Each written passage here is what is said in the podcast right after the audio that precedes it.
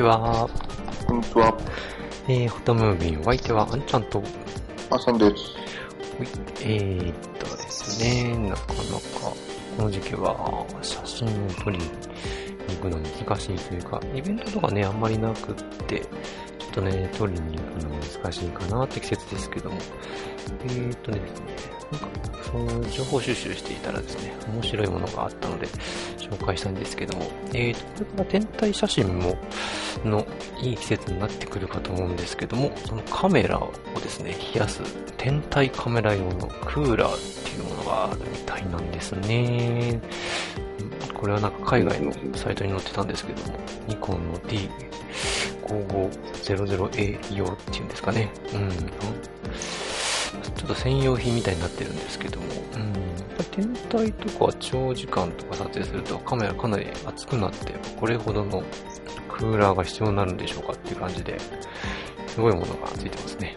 うん、なかなか。そうですね。これ写真見るとすごいですよね。なかなかあの、この、そうだな、ボディに対してこのファンの大きさもそこそこのサイズですしね。ねえ、すごいことだってます。ちょっとした CPU クーラーとか、ねえ、パソコンのクーラーなんですよ、なんかね。ねえ、まあまあ確かに長時間使ってると熱くなるから、うん。ね、効果はあるんでしょうけど、うん。そう、うん。それにしてもごっついですよね。ねすごいですよね。うん。でもこれあれですね、今最近流行りの後ろの液晶パネルが動くタイプじゃないと無理なんですね、やっぱね。ああ、そっか。うん。そうですね。見えないですもんね。そうですよね。うん。なんかこれは、DPS、ん ?DP クワトロとかね、欲しいですね、なんかね。うん、そうですね。SD クワトロか。うん、でも DP も結構熱くなりますからね。ねなりますよね。うん。うん。そうなんですよね。な面白い商品もあったりしますけども。さて、どんなものでしょうかね。はい。ということで、第151回フォトムービースタートです。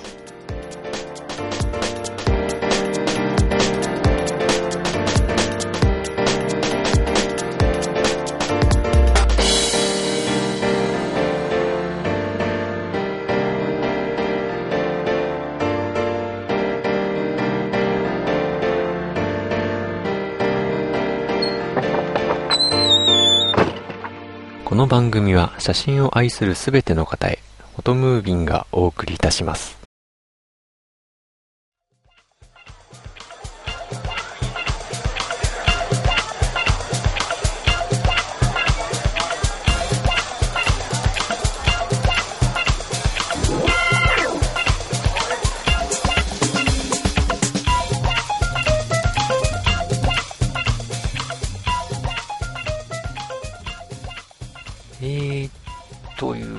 ですね、フォトムービンもちょっとお休みが続いちゃいましたけども、うん、写真の方もですね、この時期はなかなか、なんかこうイベントとか、ね、なんか被写体がこう、あまりこう見当たらないような、ちょうど中間の時期になってますけどね、皆さんちょっと撮ってますかね。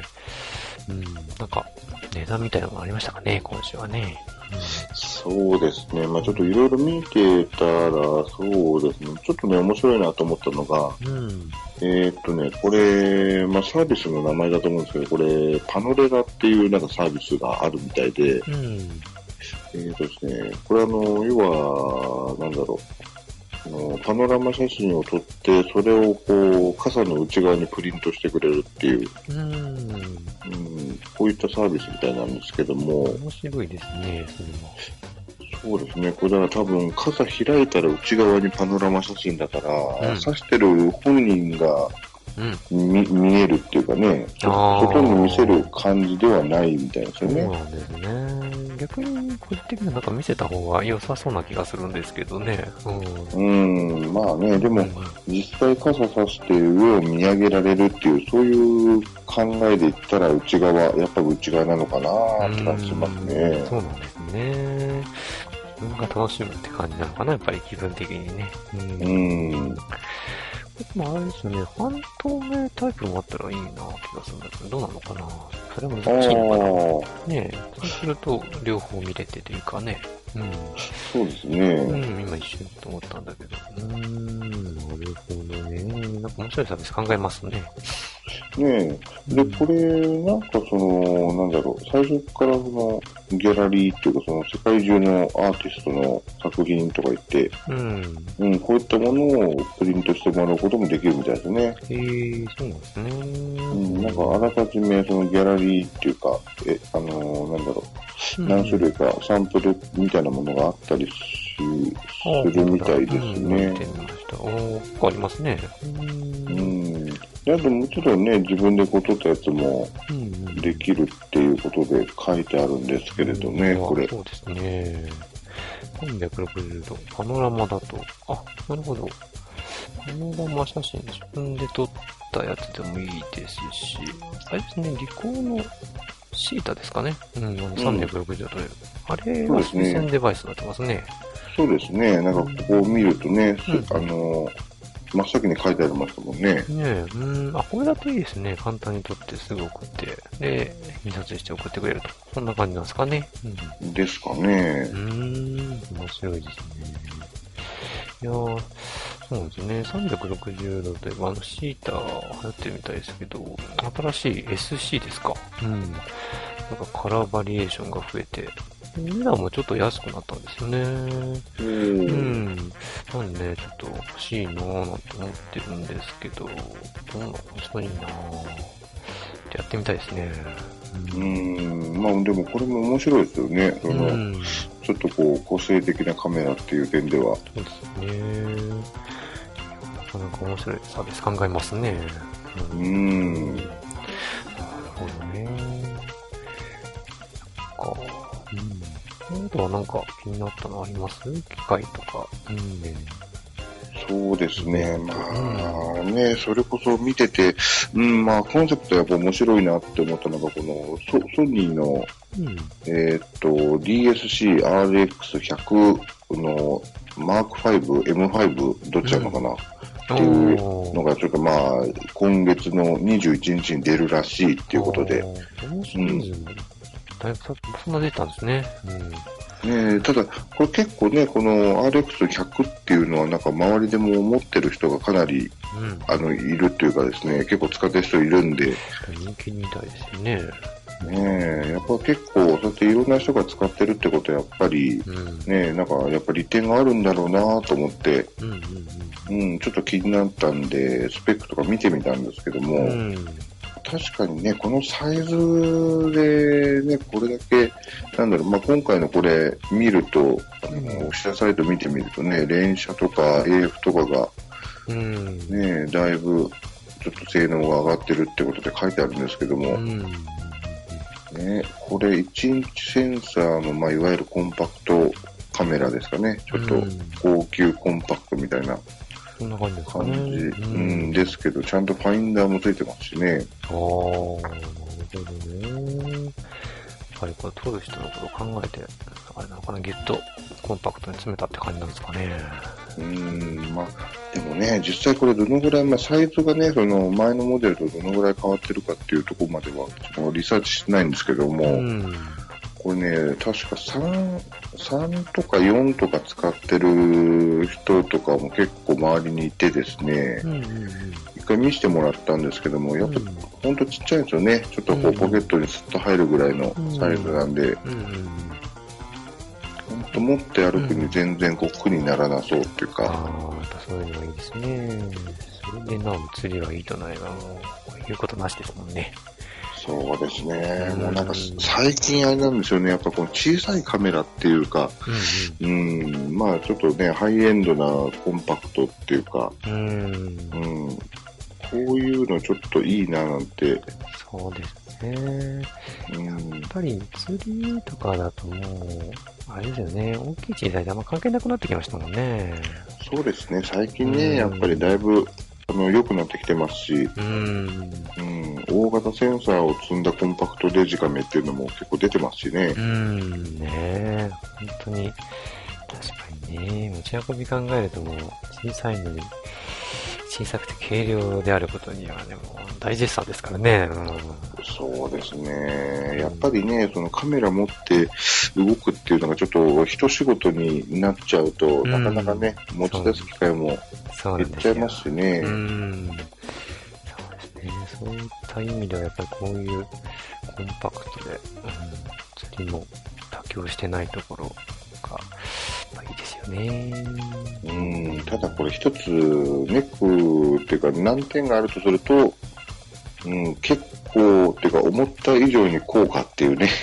そうですね。うん。ちょっとびっくりぐらいな値段ですね、これ。多分う。うんん、確かにね。ねえ、ちょっとねねえで、調べるとやっぱ旧型もそんなに安くなってないですよね。おーやっぱなかなかの人気なんでしょうかね。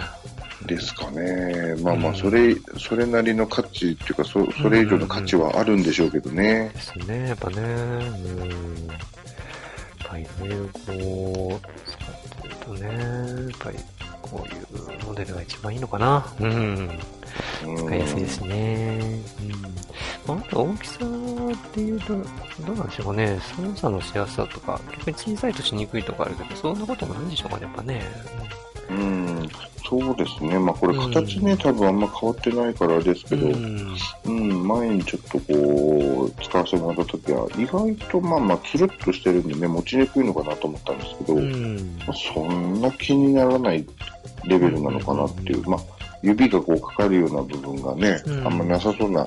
形してますけど見たことないけどうん、ただ下からこう支えてあげれば、例えばあの右手で構えて左手でこう支えるような感じで持ってあげれば、うん。うん、うん。そんなに悪くはないのかなっていう。ね。うん。うんねこれも気になって、あんまりこの辺の、なんだろうな、カテゴリーは触ったことないんで、うん、ちょっと今度見てみようかな。うん。うん逆に最近、私こういうあの、コンパクトの方が、うん、あれだなちょっとこう、なんだろう、あの気になるというか、うん。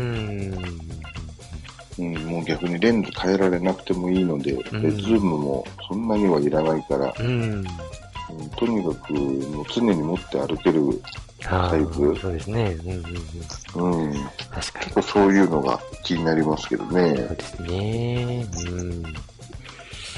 気になりますね、確かに。は いそうですね、気になるといえば、あれですかね、iPhone7 プラスはどうしましたね。どうしました？かああ、もうキャンキャンセルしたままそのまま放置です。ああ、もうなんか熱が冷めちゃいましたって感じですかね。ねえ、やっぱりね、そのカメラ機能の部分でね、そのプラスだと、なんだっけ、レンズが2つついてるってことで、うんそうですね。ね、どういう風に映るのかとか、どういう風に使えるのかとか、すごく気になったんですけどうね。ん。うんまあ、レビューとか見てると、まあ、その、思ったよりは、まあ、なんていうのかね、うん、期待値以上ではなかったみたいな感じでしたけどね、うん。うん、まあ、実際ちょっとね、使ってみたことないんでわかんないですけれども、そうですね。まあ、この手のやつはね、実際自分の、その、なんだろう、想定するシーンで撮ってみてどうかっていうものもあるでしょうしうん。ね。うん。それがまあ結構大きいですよね。うん。うん。うん。iPhone ですけど、なんか気になったとこありますかね。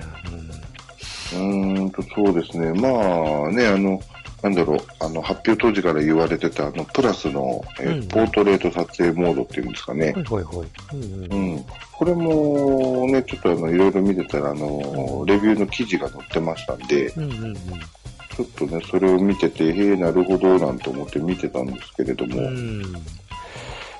確かにこれ、面白いですね。そうですね、これちょっとね、いろいろ見てましたら、あの、C ネットジャパンの方に、あの、まるで一眼撮影のボケ感うん。iPhone7 プラスのポートレート撮影モードプレビューなんていう記事がちょっと載ってましたんでう、ん。うん、ちょっとこれ見させていただいたんですけども、うん。ね、確かにね、これ見るとね、あの、本当に、若干輪郭の部分は、うん、ちょっと、んって感じのところはあるんだけど、うん。結構ね、やっぱり、あの、なんだろう、その、社会振動がしっかりついてるというか、うん。これあれですかね、やっぱり2つのカメラで撮って、まあ、合成みたいな感じですかね。やっぱね、背う景ん、をぼかして。うん。って感じかな。これボケとか自分でコントロールできるんですかね。できるといいですけどね。そうですね、できると面白いですようね。ん。逆まあ、これ逆に自動だとしてもすごいけど、うん。えー、すごいですね。ただこれ7プラスだけなんですね。完全にね。うんそうみたいですね。ねえ。そこがちょっと難点ですけど、セブン、セブンの大きさにこのカメラ2つついたらちょっと欲しいんですけどね。ああ、そうですね。個人的にちょっと大きさやっぱプラスはでかすぎるので、うん、セブンの方についてたら、ちょっとやってみたいですけどね。うあんの次の 7S には、そうなる、なるかならないかわからないけど、うん、だったらいいですけどね。うんうんそうか、そうか。やっぱり、まだちょっとレビューってことで、まあ、次のバージョンアップになるのかな ?10.1 ですからね。うん。うん、そうですね。うん。まあ、これもね、実際に出てくると、またちょっと手加えられてるでしょうから、うんうんうんうん音クオリティも上がってくるかもしれませんしね。そうですね。うん。ちょっと面白いので、期待したいとこですね。うん、なるほどね。いろいろ。もですかね。カメラだか携帯だかわかんなくなってきますね。本当にね。うん、今更ですけど。うん。そういうことになってますね。うん。そう、スマホといえばなんか、スマホで一眼を遠隔コントロールできる、なんか、機械があるみたいですね。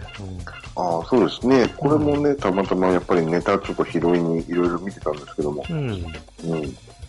うん。これあのー私ちょっと見てたのが、これクラウドファウンディングの幕開けいうんですかね。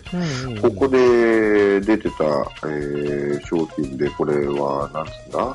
えっ、と、ケースっていうのかな？うん。リモートエアーなんていうことで、はいはいよくあの、カメラ側でね、そういう、なんだろう、スマートフォンと連動する機能がついてるものって最近増えてますけど、ね。うん。うん、これなんか後付けで、あれですね、その、うんスマートフォンと連動させる機能がうんうんつけられますよっていうような装置うん。になるのかな。うんそうですね。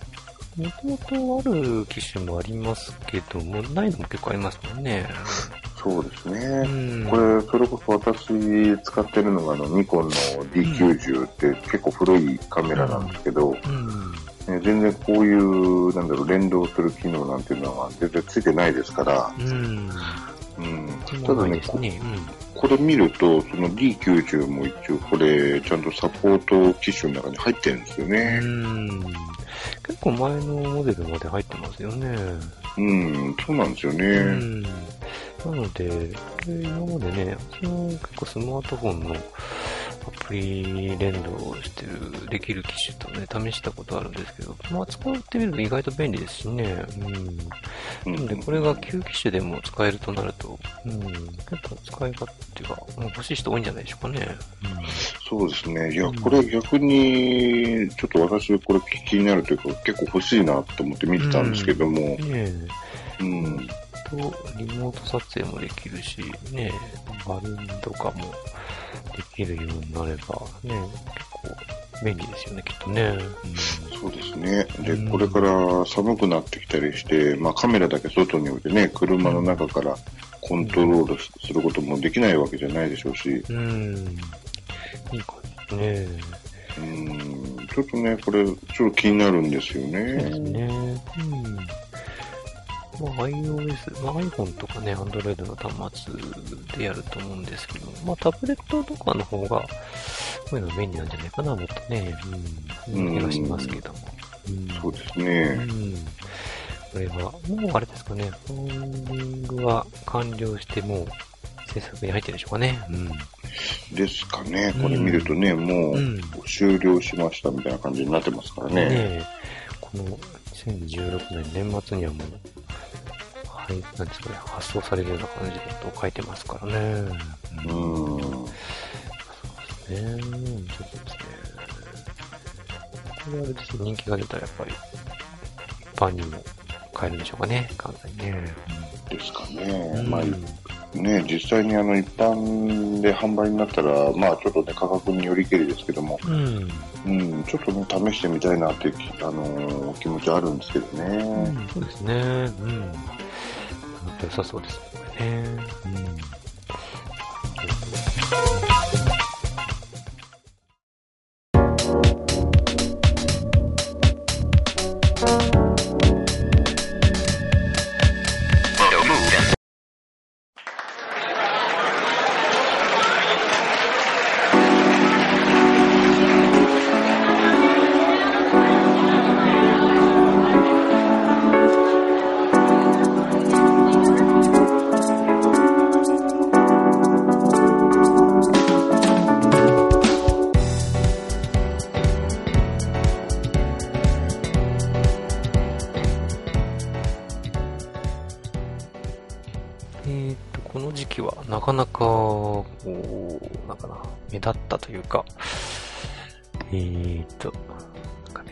ベントらしいイベントがないので、ちょっとね、写真を撮りに行く気力もなくなっちゃうかななんてこともあるかもしれないんですけど、まあ、そういう時はちょっと、まあ、たまには写真のお勉強もしてみようかななんていうことで、まあ、そんな中でですね、朝がなんかちょっといい記事を見つけてみてきてくれたので、ご紹介ししてもらっていいですかね？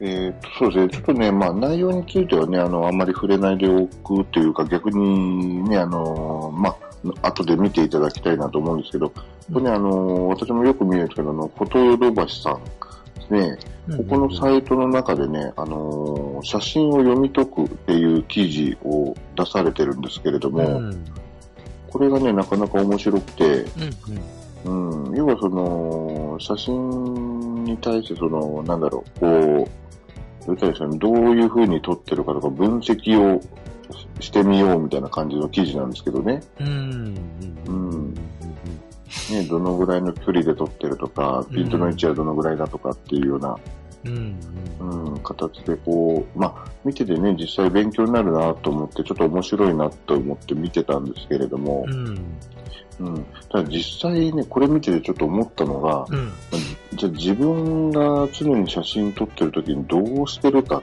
ていうのをちょっとやっぱり考えたら、うん、うん、やっぱ正直言ってパッと見ても、なんだろう、感覚的に撮ってるだけだったなっていうのがうん、多くて、そうですね、そうだな。うん、だからもう撮る時に考えて撮るっていうよりは、どちらかといったら撮って帰ってきて、ね、あの、現像する時にうん、ちょっとこう考えて現像するぐらいでしかなかったなっていうのがちょっとこの記事見てドキッとした部分はあったんですよね。ああ、確かにそうですね。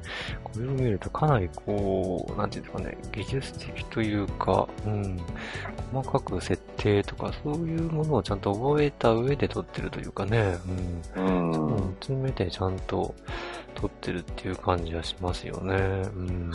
そうですね。まあ実際そうですよね。そのまあ、あの、感性の部分があるにしたって、やっぱり機械を使って、あの、まあ写真を撮るわけなので、うん、当然その理屈があって結果が出てくるっていうような、うん、うん、うん。ね、まあまあ、そまあ、実際げ現象はそういう風になってるわけなので、うん、そうですね。ただやっぱりその写真を撮るっていうことをこうリズムで追っていくと、やっぱりその、なん、なんていうんですかね、その、うん、このパラメータに対してこの、ね、現象がこういう結果出ましたっていうのが当然繋がってくるわけですから、そうですね。うん。うん、逆にそういうのが分かっていると、逆にその自分の撮りたいイメージとかがもうすぐ撮れるというかね、うん。うん、うん、ね、そういうことにつながると思うので、やっぱりこういうちゃんと条件とかね、あの、まあ、機械の使い方しかりですけども、うん、そういうのがやっぱり常に把握しておかなくちゃいけないっていうのは、こういうのを見ると分かりますよね。そうですよね。いや、もう実際あの、なんだろう、あの、プロの方とか、もうこういったあの、写真にお詳しい方なんかにしてみたらもう当たり前の話かもしれないんですけども、うん、やっぱりね、なんかこう、なんだろう、常にこう、まあ、ね、プラッと歩いてて、あ、面白そうと思ってパシャッと撮るというのも、まあ大事なのかもしれないんですけど、うん。うん、ちょっとね、最近自分の、あの写真自体がもう、あまりにもそれが多すぎて、うん。うん、なんかその、なんだろう、その感覚的に取ることがあまりに多すぎたんで、ちょっとダメだなと。ああ、そっかそっか。あまあダメだなとは思思わないとは思いませんけど、うん、私も基本的に感覚で撮って、現像とかもみんな感覚だから、うん、うん、って感じなんですけどね、うん、悪くはないと思うんですけども、やっぱりこういうのがついてくると、やっぱり今までの写真をさらにまあ一段アップというかね、そうですよね。ね、なる可能性ありますからね。うんやっぱりなんかこう考えて撮るっていうことができるようになると、ちょっとこうブレイクスルーになるのかなっていうのが、すごく、あの、これ、これ見ててちょっと思ったんですようね。ん、そうですね。うん。ぱりこう、ただ押してるね、撮って、その場の雰囲気とかでね、撮ってるよりはこう、ちょっと立ち止まって考えてみるとまた違ったね、目線にもなるかもしれませんしね。うん。そうですよね。まあね、実際にその、まあ理屈もそうですし、場数もそうでしょうけども、うんやっぱりね、どっちもあって自分の中でこう選択肢が増えるっていうのも当然ありますもんね。そうですね。うんうん、ある程度いろんなところ行っていろんな写真撮って場数もそこそこあって、うんなおかつ、なんだろう、いろんな、その、いろんなケースをこう、ちゃんと頭の中にね、過去の経験を蓄積していけば、こういうシーンだったらこういう風に撮りたいから、じゃあこういう風にセッティングしようっていうね、うん。うん、その辺がパッパッパッとこう出てくるようになると、またすごい、すごいっていうか、ね、面白いんでしょうけどね。そうですね。そうなるといいですよね。うんうんここにその、なんですかね、あの、ホームページに公開してるチェックシートっていうのが PDF でついてるので、これを印刷してね、あの、自分で書いてみたりとかしてみると、結構項目が多いので、なかなか最初はちょっと大変かもしれないですけれどもね、うん。一番できそうなやつからとか、うん。一番やっぱり、あれでしょうかね、なんだろう、機材にもよるかもしれないんですけども、まあ、レンズの距離とか、あとシャッタースピードとかね、あの、絞りの値とか、まあ、一般的な定番かもしれないですけど、そのあたりからやってみると、結構いいんじゃないですかね。うん。うんそれとこれね細かいですから。このうん。このチェックシート面白いですよね。ねえ、うん。これなかなか良さそうですよ。うん。うん。でもこういうのの中で多分、逆に自分も足りないのとか、自分のね、取るもので足りないのとか、あったら足してったりとかね、あの、まあ、取っといたりすれば、うん。後の資料にも、参考資料にもなりますしね。うんあと逆にね、その自分が、まあ、撮っててある程度もう、大体、まあ、おそらくほとんどの人がこう思うと思うんですけど、ある程度撮ってくると、やっぱり、なんだろう、こう傾向が似てくるというか、自分の癖みたいなものが。出てくると思うんですけども、うんうん。それをこれに落とし込んでみて分析してみると、うん。なんでこういう傾向の写真が撮れるかとか、うん。こういう写真苦手なんだよなって、なんで苦手なのかって、もしかしたら見えてくるのかもしれないですね。そうですね。うんうん。それあるかもしれませんね。うんうんこのチェックずーっとしていく中で、この、なんだろう、一つのあれが、ね、そのな、どう言ったらいいんだろう。まあ、例えばこういうので、周りの状況とか、なんか、ね、人工校とか方向とかいろいろありますけども、そうですね。ううんこういったのが、もう一定の値に偏ってばっかりいるからうまく取れなかったんだとか、うん。うん。で、そこの、なんだろう、問題が分かればそれに対する対応ができるというか、じゃあほ違う方向で取ってみようかとかね。うん。ですね。どんどんどんどん蓄積していくと、か自分のなんかスキルアップもしそうですしね。そうですね。なんかね、こういうのを使うことで自分の写真をこう客観視して、うん。ちょっとね、あの、なんだろう、いつもと違った写真じゃないけど、一歩先に進んだ写真を撮れるきっかけにもしかしたらなるのかなと。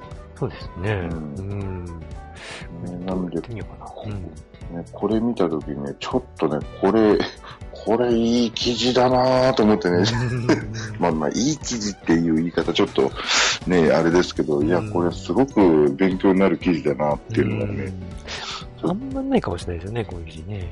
そうですね。うん。だから、なんかね、こう具体的にこういう時はこういう風に撮るといいですよ、みたいなのはね、うんハウトゥーみたいなのはああるんだけども、ね、うん。こういう風にもう、一つの写真に対してリズムでこう分析をしていくっていうのがね、うんなかなか、これはちょっといろんなことに応用ができそうな気がするので、非常に、あの、勉強に、まあね、自分の中ではすごく勉強になるなっていうのがあったんで、そうですね。ちょっと前に撮った写真もこれ、入れてみると面白いかもしれないなうん、そうですね。うんで、今まで、ね、撮った中で、例えばその、まあ、仮にですけど、自分の、こ自分の中の最高傑作と、そうでない写真と比較して、うんうん。ね、分析してみるのも面白いかもしれませんしねで。すね。うん。まあ、なんでも分析とかね、データの時代ですからね。うん、こういうのは、やっぱり、いろいろ役に立つ時代ですね、やっぱね。ちょっとね、ここれを機に、まあちょっとたまには、かあの、感性に、だけに頼らずというか、まあそんな、頼れるほどの感性持ってないんだけども、うん、ちょっとこう、頭を使って、うん、ちょっと考えて撮ってみようかななんてちょっと思いましたね。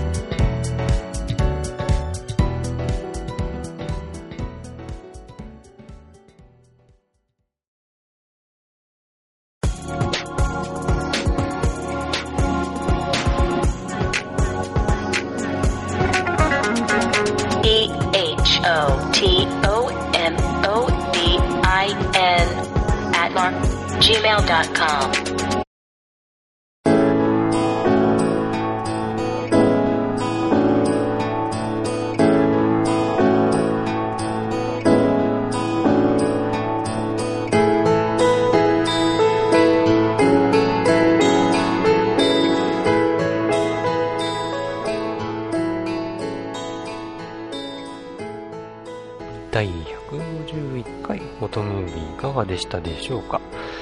えーと、少しですね、写真のネタが薄いシーズンでございますけども、えーと、指令写真とですね、えー、しりとり写真、えー募集しておりますので、えーこれをネタにですね、えー皆さんの写真をどしどしお待ちしております。えーと、今、開催中のえー指令写真は、えー涼しい写真。で、しりとりの方が、えーと、今回ちょっとなかったので、えーまた繰り越しになります。こちらもすですね。すから始まる写真を募集しております。えーと、インスタグラム、ツイッターでもお待ちしております。ハッシュタグは、指令写真の方が、指令写真041。えー、しりとり写真の方が、しりとり写真013のハッシュタグをつけてご投稿ください。えーこの番組はその他皆様からのお便りもお待ちしております。メールの宛先は、トムビンアットマーク gmail.com 綴りは p-h-o-t-o-m-o-v-i-n アットマーク gmail.com です。それではまた次回お会いいたしましょう。お相手はあんちゃんと、あさんでした。